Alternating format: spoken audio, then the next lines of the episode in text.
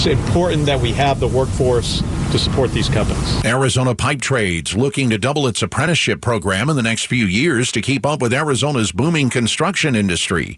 KTAR's Heidi Hommel is live outside their training facility with the details.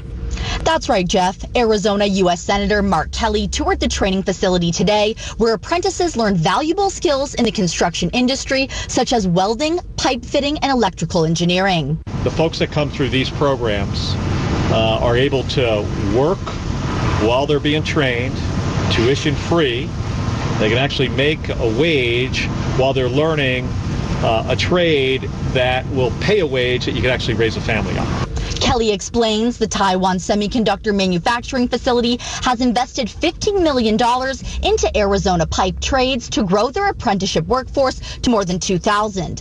This comes as Amkor announced yesterday a $2 billion investment to build a semiconductor packaging and testing facility in Peoria, promising 2,000 jobs in the West Valley. Reporting live outside of Arizona Pipe Trades Training Facility, Heidi Hommel, KTAR News.